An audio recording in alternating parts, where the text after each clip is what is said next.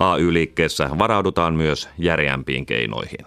Niin palkansaajille sanottiin, että sitä saatte mitä tilaatte. Sama pätee myöskin toisinpäin, että hallituskin pitää varautua saamaan sitä mitä tilaa. Ja tällä hallitus ääripäissään tilaa työtaistelun, yhden ison tai sitten lukemattoman joukon pienempiä työtaisteluja. Poliisitkin ovat olleet aikanaan lakossa vuonna 1976, eli ei se meidänkään ammattikunnalle ihan ennen kokematon. Itse muun muassa kuulun poliisilakon veteraaneihin. Että poliisit ehti ennen sataman miehiä lakolla uhkailemaan. Ja akateemiset valmistautuu työtaisteluihin. Eikä paperityömiehistä kuulu mitään. Eikö tässä työläisiä pitänyt kurittua eikä sairaanhoitajia? Eikö tässä mihinkään ennen voi luottoa? No niin kuin sanoin, niin pessimisti ei pety, eli, eli tätä kannattaa ilman muuta yrittää loppuun saakka.